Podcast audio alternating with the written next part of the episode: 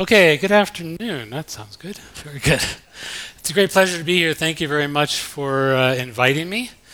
So, we're going to talk about exsanguinating trauma from CPR to EPR. It's going to be a tale that uh, hopefully you'll find exciting and interesting. Uh, I do have to comment that I'm a co-author of a patent for emergency preservation resuscitation method, and I'll be talking about what that method means.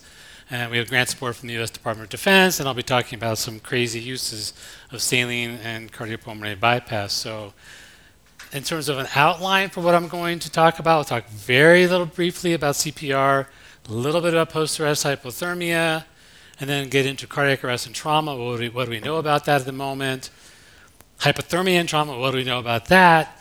And then kind of putting all this together in this concept that we call EPR. And I know that we've in the past called it suspended animation, but I'd rather stick with the EPR term. So I want to start with uh, Peter Safar, who I had the pleasure of working with for about 20 years, um, who is known as the father of CPR. And for those of you who don't know it, the way that Peter showed that mouth to mouth resuscitation works is by taking anesthetized, paralyzed volunteers who happened to be, this one happened to be a surgical resident. If anybody wants to volunteer for my studies, we can meet at the bar later. Um, but important thing here is that Peter put together, along with others, the A, B, C, D, uh, E, F, G, H, beyond A, B, and C's for basic life support. And early on, he commented that H for hypothermia start within 30 minutes with no signs of CNS recovery. This is something that he published in 1960. So the idea has been around for a long time. So, but it took a while for it to be used in patients, mainly because back in the 60s, the feeling was that you had to cool people down to very cold temperatures to get the effect. You had to go to 28 degrees, 30 degrees. But we and others showed that cooling just to 34 made a difference, and that led to the famous hypothermia to cardiac arrest trial in Europe as well as Stephen Bernard's trial in Austria, Australia, showing that mild hypothermia could have an impact on outcome. And there was great enthusiasm, if any of you have not seen this slide before, of some enthusiastic medics in Germany who threw frozen french fries on this patient to start the cooling process outside the hospital. But we've been coming pulling back a little bit on enthusiasm, at least in terms of the temperature level, perhaps, uh, after recognizing that the hypothermic cardiac arrest trial normal thermal group was actually a little bit warm, which led to the targeted temperature management study comparing 33 and 36 degrees, which showed that basically there was no difference in outcomes.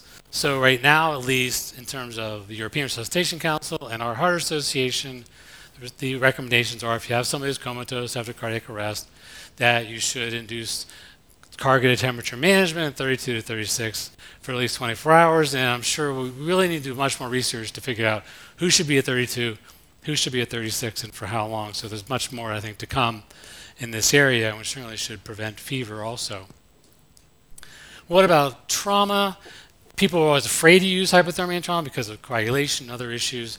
But this is actually a small study. This is just six patients from the, my current institution, the Shock Trauma Center, where they had patients who were comatose after a traumatic cardiac arrest, and they showed that there was at least no complication of the hypothermia, and some of them did uh, fairly well. Now, the gist of this talk really is about what can we do for a patient who has cardiac arrest from trauma. So when I was a sur- surgery resident, uh, my wife is an emergency physician, and I spent a couple months as visiting residents at the Shock Trauma Center. And little did I know then I would come and work there 20 plus years later. Uh, but there's a patient that really stood out in my mind. A young male had a stab wound to the heart. Was some sort of argument about bowling shoes. Who knew what it was? But even coming to the world famous Shock Trauma Center, this is what the trauma resuscitation unit used to look like. It's much nicer now, of course. Uh, but we couldn't save him. And it just happened that three months after that, I went into the lab with Peter Safar and we started looking at, well, what can we do for these patients who have traumatic cardiac arrest? Because we know the outcomes are terrible. The issue is CPR doesn't work. If you don't have any blood in the circulation, you can pump on the chest all you want, and you're not going to get any benefit of it. In fact, there been lots of studies showing that CPR outside the hospital for trauma patients doesn't do any good. Really, the only thing that's good is racing as fast as you can to get to the hospital and we know our outcomes are bad, even if we do everything possible. We manage the airways, we open the chest, still survival. This is Peter Rhee's review from uh, almost now 20 years ago, but survival is around 7% overall in his study. Better if it's penetrating, better if it's chest trauma. But I've looked at data from shock trauma, and it's still 5%, 7%. It's terrible. So if we have a disease process that, that is that bad, we've got to come up with something better to do to try and save these patients. Now, another important uh, piece of data that came into some of our thinking was uh, this is Ron Bellamy from the U.S. Army and Peter Safar looking at data from the Vietnam War and looking at when soldiers who died of their injuries died. The important point here is there are some who died immediately. We're not going to save them. But if you look at it, there are a number of soldiers who died within five minutes, within a half an hour, an hour. And the other important thing here is they did autopsies on all of them. And a lot of them have fixable injuries. So you got a bunch of people that are dying basically in front of other people. If you had something you could do, if you could do something to stop the clock, buy some time to get that person from point A to point B, perhaps you could save them because you have things you could fix, but you just don't have the time to fix them. So that came around to thinking, well, what can we do to decrease metabolism, decrease all the bad things that are going on with ischemia and then reperfusion to buy us that time to transport the patient and get a surgeon that can then stop the bleeding. If it's, you know, compressible bleeding, that's not a problem. It's the non-compressible bleeding, torso injuries, pelvic injuries, that are the ones that are killing these patients that could be fixed if the surgeon can get to them in time. So there are a number of influences that played into thinking that hypothermia could be the answer, or at least a key part of the answer. Number one, we and others were already looking at the idea of using hypothermia for improving outcomes from non traumatic cardiac arrest, and that was already becoming something that was uh, being considered clinically. We know that there are plenty of examples of people who suffered cold water drowning and they were underwater for an hour or maybe longer than an hour, but they could still be saved if you get them out and resuscitate them. And thirdly, our cardiac surgical colleagues have been using hypothermia to allow them to do operations with total body circulatory arrest for years. Now, surprisingly, how much little data there actually was in the lab of how to do this, but they've been doing it. They knew that if they cooled the body quickly and to certain temperatures, they could stop the circulation to work on the aorta or a tiny baby's heart for 45 minutes or even an hour, which is the kind of time we're looking at to try to do to buy some time to save our trauma patients. So all this led us to the idea that hypothermia could be the answer, or at least very much a part of the answer.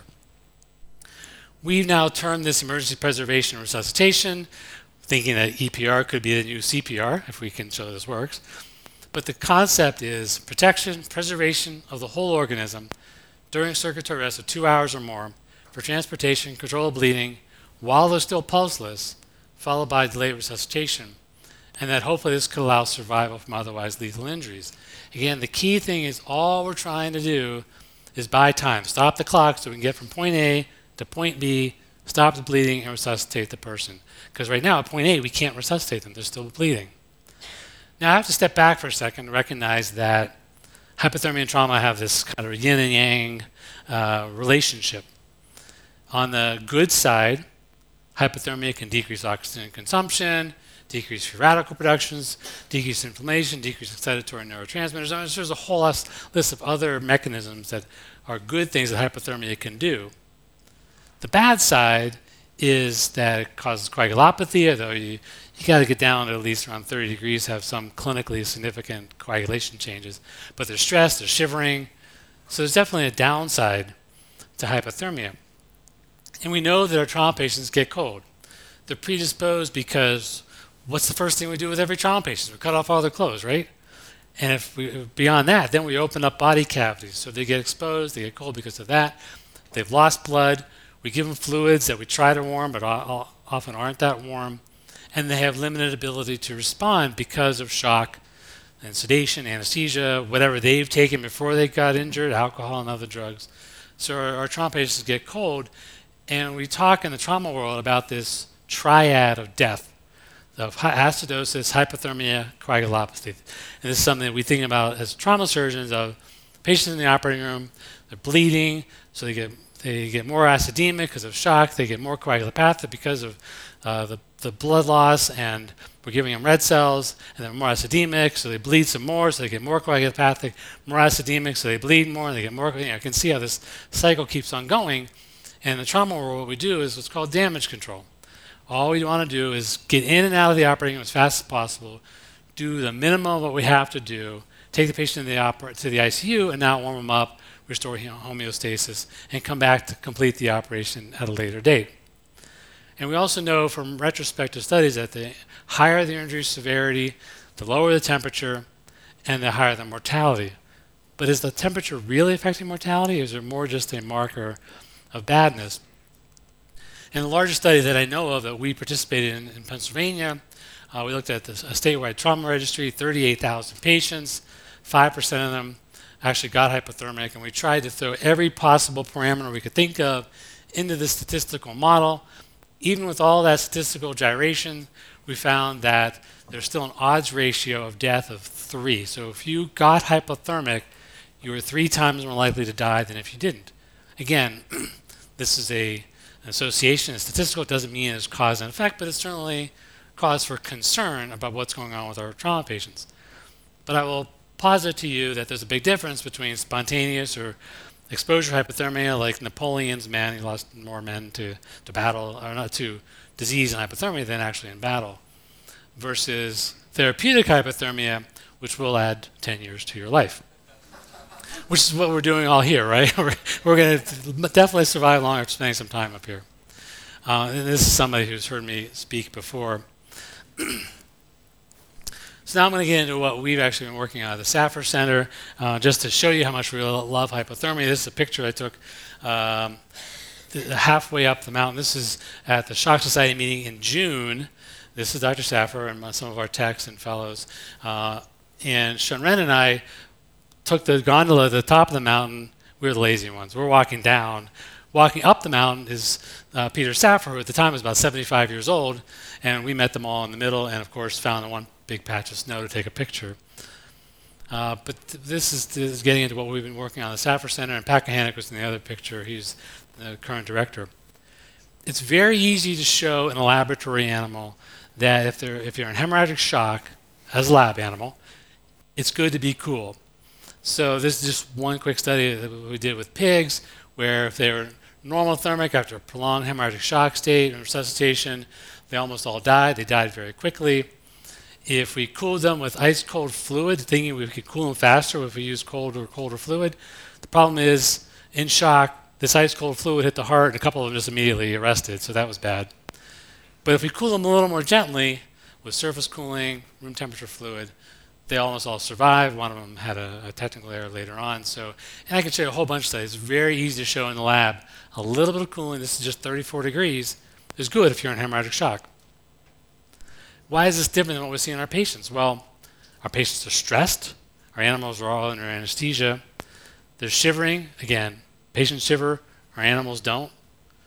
Our, our animals get their own blood back. Humans get blood bank blood. So I don't know really what the answer is, but I've never really convinced anybody to try to do a randomized trial of just a little bit of cooling for trauma patients in shock, which is quite different, though, than the patient who's in cardiac arrest from trauma. So now we're going to get into EPR where we clearly think we need to get much colder, and I'll show you a little bit of data to back that up. After trying to use kind of a closed chest cardiopulmonary bypass circuit to cool the animals, we figured that since, since our patients don't come in with cannulas in place, which makes it a little harder for us, we felt like the easiest thing to do to get cold fluid into the body quickly, and also thinking that the only way to get preservation of vital organs is to cool from the arterial side to get the fluid, uh, cold fluid, right into the circulation. External cooling is not going to do it. We decided to work on an intra-aortic approach. We started with this balloon catheter, but then we just put a big cannula directly into the uh, femoral artery to cool the whole body as quickly as possible. So this is just a, a, a quick diagram of the model where the animals are exsanguinated to the point of no blood flow. We induce VFib to actually know what time there's actually no blood flow at all wait a couple minutes because we figured we can't do this immediately in our patients. And then we just flush them with ice cold fluid on the arterial side and let the venous side just drain out and dump it all out. And then we waited, and as you can see here, 15 minutes up to 180 minutes of no blood flow while cold. And then we resuscitated them. Obviously, if they're cold enough, we have to resuscitate with full bypass again, it's just a closed chest bypass circuit to warm them up and reperfuse them. And then we would continue some mild cooling after we resuscitated, just like we were already doing in our other studies with cardiac arrest. And it's very easy to map out a dose response. If you need 15 minutes of no blood flow, you can do that if you drop the temperature to 34. If you get up to 60 minutes, now you got to get the this is tympanic membrane temperature down to 15, 90 minutes down to 10 degrees. So we're talking very, very cold temperatures. And we're doing this quickly 15 and 20 minutes to get down to these kind of temperatures. You guys, 90 minutes. This is the overall performance category, similar to the, the CPC we use clinically now. One is good, five is bad. 90 minutes, they all look good. 120 minutes, they didn't look quite so good. Some neurologic disability. But the logistic problem is it takes a ton of fluid to get the animals this cold that fast. So we wanted to come up with something we could add to the fluid to improve our outcomes without needing quite as much fluid. So this is a simplified diagram that uh, Peter Safar and Pat Kochanek put together. I think they were at a bar like the one here, or at least they were doing some drinking some red wine. Um, actually, what's on here is scientifically valid. But anyway, based on what we thought we knew about brain ischemia and reperfusion, we came up with lists of drugs to try. Bottom line, none of the drugs really did anything. A little bit of benefit of a drug called Tempol, which is an antioxidant. But really, the only thing that works is the cold. And just to show you one more study uh, where we actually did a very prolonged shock state, two hours till the animal's arrested. This was something that our military uh, supporters wanted us to see, to do. Um, so two hours until they arrested, and we actually randomized them to doing external CPR while we gave them their own blood back, versus flushing them with cold fluid and leaving them there with no blood flow for another hour, and then coming back and resuscitate them. And you know, we would do this with this uh, circulatory rest here. We'd go off and have lunch, relax, and come back and resuscitate the animals. Obviously, in patients, we'd be trying to fix them. Here, we actually did add some trauma. We opened the abdomen, injured the spleen, then later took it out. What we found CPR, no good. None of them survived. But EPR with 12 hours of post arrest mild hypothermia, they mostly survived, but they had some neurologic disabilities.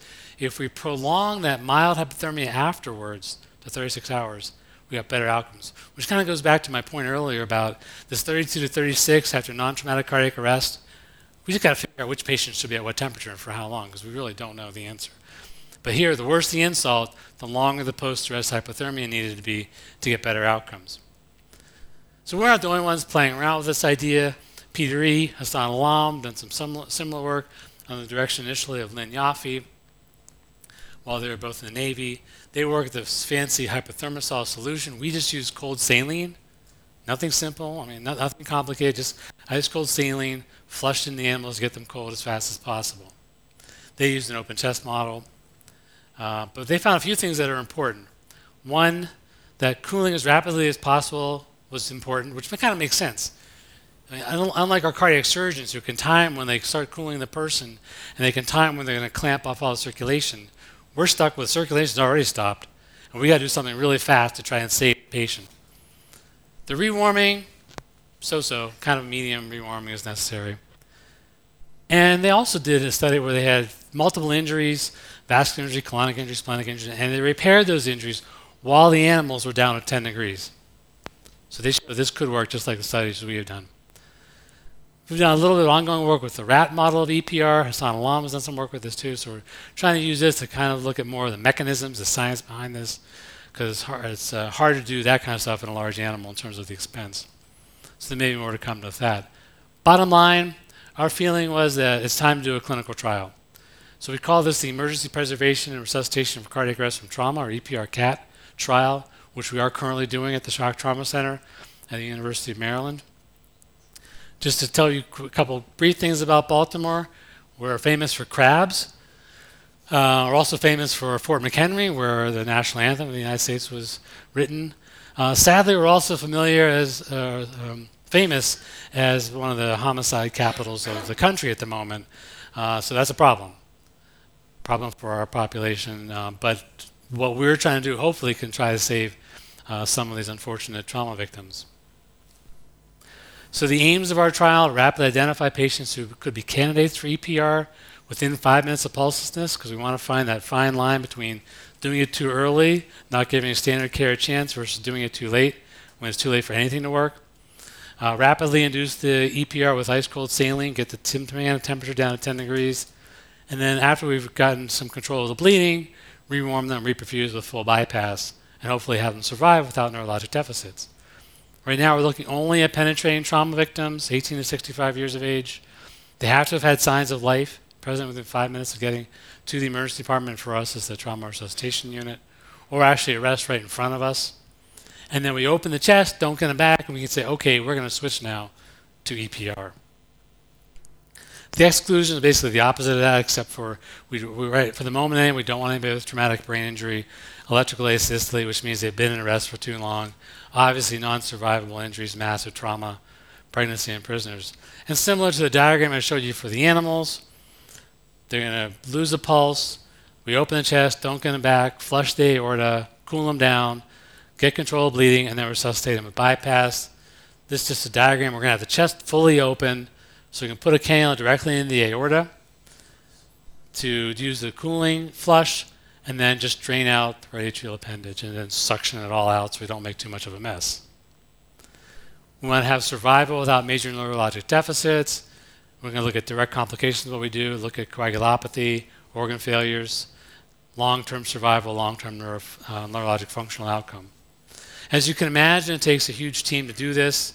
The trauma surgeons, trauma resuscitation unit, anesthesiologists, perfusionists, cardiac surgeons, OR staff, cardiac anesthesia, blood bank, all people that do a lot of stuff, but they don't do it all together for the same patient, which is critical here. So we need to do training. We did our first uh, large animal training. This was actually several years before I moved to Baltimore uh, to get everyone together and actually do this in a large animal. But we also want to do this with simulation because if we do a simulation, we can practice this frequently so that when it happens, we're ready to go and everybody's up to speed as to how to do this. So we actually kind of staged this for the BBC. It was doing a whole hour-long thing on hypotherapeutic hypothermia. This was just a few minutes of the program. Uh, but it was actually very useful. That was actually one of our, of our trauma surgeons and one of our fellows helping her out, and a couple of our perfusionists. And it was actually very helpful to them to kind of walk through this. And I'll also tell you that I just introduced you to my whole family because the person that had that was my wife, the emergency physician. the two medics were our son and daughter, and our other daughter was standing there holding a bag and trying to look helpful. so the way we're doing this is if the right patient rolls in, the whole team is there, we can do it. If they're not, we can enroll that patient as a control patient. So we'll have 10 patients who get EPR, 10 who are control patients, and look at the data. We can then go back to all of the regulating agencies and say, hey, we want to change this or that and do another 10 and 10. So that's the way we're doing this feasibility trial.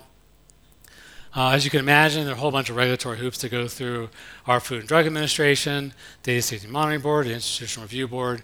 And in the United States, do a study like this where we clearly cannot get consent from patients, we have to do is called community consultation public disclosure, where we go out to the community and we also make sure we get it out in press releases so people know what we're doing. Uh, as part of that, you know, once it's out there, it's out there. So the New York Times picked up on this. This, this headline came out my second day of working in Baltimore. I quickly met our media relations people. Um, when we did this in, in uh, Baltimore, it was a very, very slow news day. They put us on the front cover of the Baltimore Sun, uh, asking about or commenting on this community consultation. And we also have to give people a way to opt out. They can get this bracelet to wear that shows that they don't want they don't want Dr. Tisherman to touch them, is what it says. in which case, all bets are off. I'm gonna need some suction. I'm replacing all of the patient's blood with ice cold saline. Who can tell me why? The theory of cold infusions that can create a temporary suspension of animation. Bingo. That's a man on that table, Leanne. We're going to kill him to save him. The cold infusion. It's an experimental procedure. So once things get out into the public, or you can't control them, uh, this is the first patient on the first episode of a TV show co- called Code Black, and he's right. Hypothermia is an experimental procedure, and that was a man on the table. I will say that patient survived. And there was another one on Grey's Anatomy, so I think we're two for two.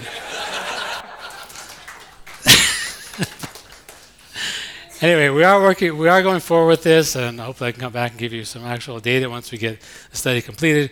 We're also working on ways to make it easier to do this. We have a company, EPR Technologies, uh, which is why there's a patent. I got nothing to do with the company, so I'm not planning to make any money on this.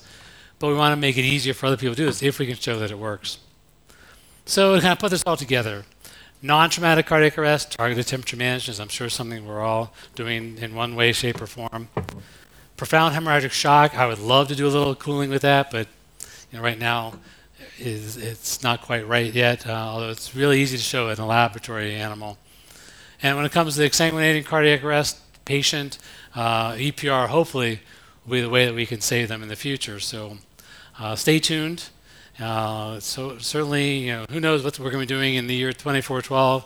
I'm not quite sure what, what this is, but but whatever it is, I'm sure it'll save lives, and maybe EPR will be part of that. Thank you very much for allowing me to uh, present this afternoon.